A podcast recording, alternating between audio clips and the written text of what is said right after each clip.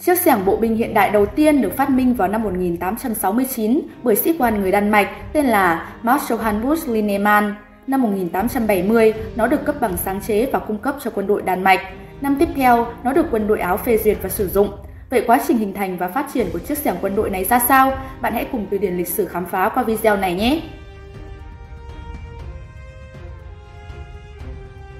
Lịch sử phát triển của xẻng quân đội Xẻng quân đội xuất hiện từ thời của quân đoàn La Mã Julius Caesar. Các nhà văn cổ đại đã ghi lại sự việc sử dụng xẻng và các công cụ đào bới khác như những công cụ quan trọng của chiến tranh. Các chiến thuật bao vây trong suốt lịch sử đòi hỏi phải đào các công sự và thường là cố gắng đào xuyên qua bức tường. Trong thời hiện đại hơn, các chiến thuật bao vây trong chiến tranh Napoleon đã sử dụng thuồng và cuốc làm công cụ phòng thủ để đào chiến hào về phía các bức tường của công sự đang bị bao vây, cho phép người dân và đạn dược đến đủ gần để bắn đại bác vào các bức tường rồi mở một cuộc đột nhập. Thời đó, xẻng quá dài và nặng để có thể trang bị riêng cho các binh sĩ, vì vậy chúng thường được chở trong các xe tiếp tế hoặc tàu hậu cần quân sự. Chỉ có quân tiên phong hoặc công binh thường mang theo thuồng hoặc xẻng như một phần của trang thiết bị cá nhân. Điều này thường xuyên dẫn đến tình huống bộ binh không tiếp cận được thiết bị phòng thủ khi cần thiết. Chiếc xẻng bộ binh hiện đại đầu tiên được phát minh vào năm 1869 bởi sĩ quan người Đan Mạch tên là Marshal Johannes Linnemann. Năm 1870, nó được cấp bằng sáng chế và cung cấp cho quân đội Đan Mạch. Năm tiếp theo, nó được quân đội Áo phê duyệt và sử dụng. Vào năm 1870, quân đội Hoa Kỳ đã giới thiệu lưỡi lê và xẻng dành cho các binh sĩ như một trang bị phòng vệ cá nhân. Khái niệm cung cấp cho mỗi người lính bộ binh một phương tiện đào hầm hoặc cho pháo binh là một học thuyết chiến thuật. Lineman thành lập một nhà máy ở Vienna, Áo để sản xuất xẻng. Sau đó nó được giới thiệu đến Đức, Pháp, Romania và Nga, mặc dù chỉ có Nga công nhận quyền sáng chế của Lineman và trả cho anh ta 30.000 rúp rồi đặt mua 60.000 lưỡi. Người Nga gọi nó là MPL-50, thuộc bộ binh nhỏ dài 50cm, tương đương 20 inch và vẫn được sử dụng cho đến ngày nay. Chiếc xẻng nhỏ này có thể được sử dụng như một cái rìu, một cái búa, một mái chèo hoặc như một chiếc chảo để nấu thức ăn. Trong chiến tranh thế giới thứ hai, xẻng bộ binh trở nên cực kỳ quan trọng với sự ra đời của chiến tranh chiến hào. Xẻng quân đội được thiết kế cho lính bộ binh với tay cầm thẳng, ngắn, tay cầm chữ T, tay cầm chữ D và các kiểu dáng khác. Xẻng bộ binh cũng được đưa vào sử dụng như một vũ khí cận chiến, binh lính hai phe thường xuyên mài mép xẻng cho bến để làm vũ khí.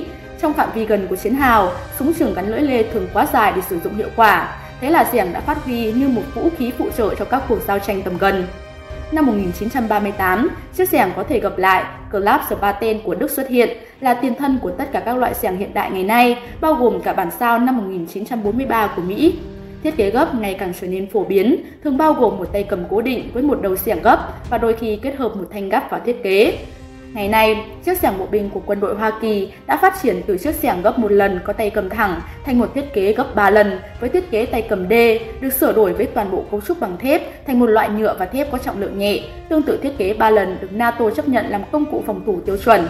Các biến thể gấp khác vẫn được chế tạo là xẻng cán nhôm với phần đầu bằng thép.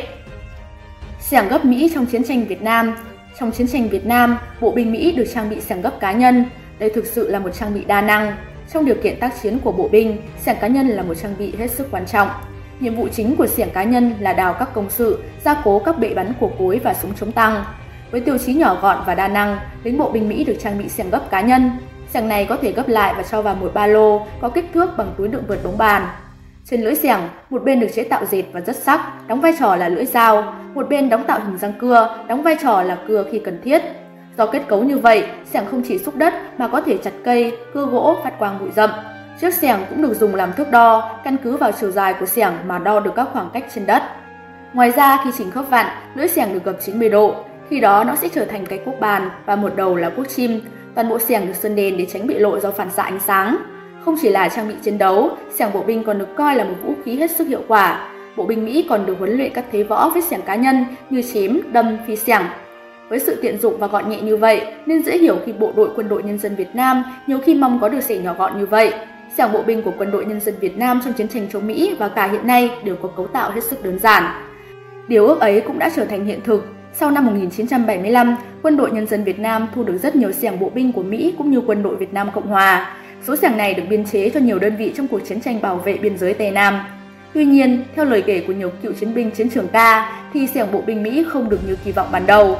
Sự đa năng của xẻng gấp cá nhân khiến nó trở nên lỉnh kỉnh và không đủ cứng vững, nhất là đối với những địa hình có sỏi đá đất cứng và mùa khô của chiến trường ca.